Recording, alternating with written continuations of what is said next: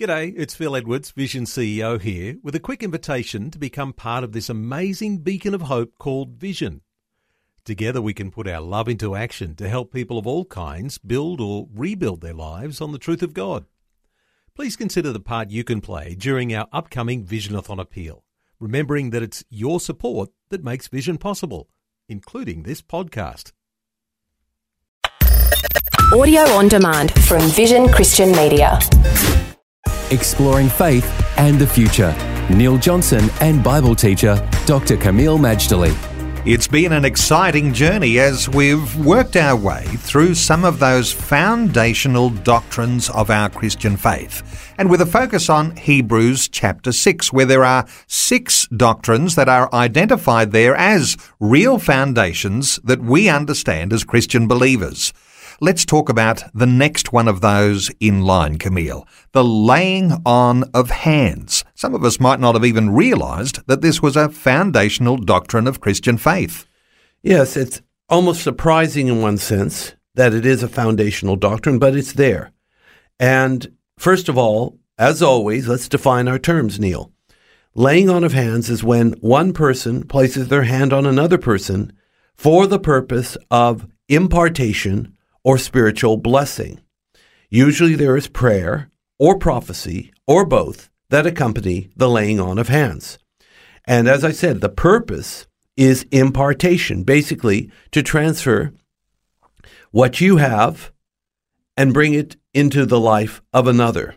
It is this transmission or transference one to another. It's like, for example, a candle. A candle that is lit. You take that lit candle, take it to an unlit candle. The unlit candle becomes lit and has a nice bright flame too. And yet, the first candle has an undiminished flame as well. It's amazing. You actually can pass flame to flame to flame from candle to candle.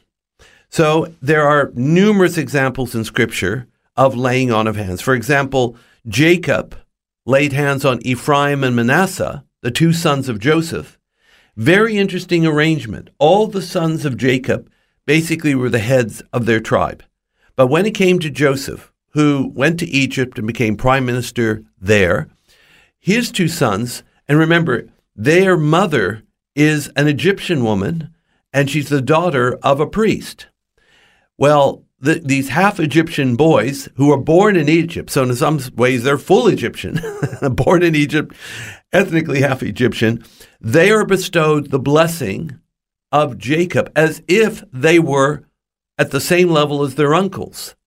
Their uncles, you know, Dan and Reuben and Gad and so on and so forth. Another example is Moses passing the mantle to Joshua, Numbers 27, and he lays hands on them. So, in summary, laying on of hands can be a public act for the whole world to see, the impartation of spiritual authority, or making a public commitment like a solemn charge. Well, when we talk about laying on of hands, sometimes we're thinking of what happens when there is healing. Uh, as you were saying, sometimes we're thinking of impartation. And you've just described the idea of the public laying on of hands, which is something that sets apart or commissions a leader or the next person to carry the baton, to carry the flame. Uh, these are all different ways to talk about it. Is there any one of those that is outstanding when you look at this verse? Well, I'm glad you brought up something and I need to hammer it right now. Laying on of hands also has the purpose of praying for the sick.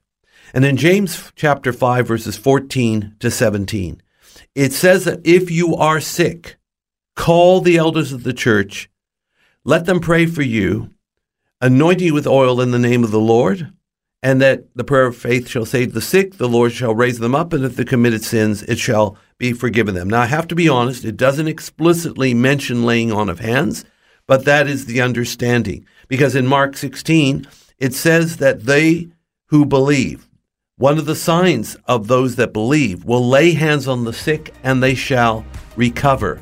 So you've got the ingredients of the prayer of faith, anointing with oil, laying on of hands. This is meant to bring healing.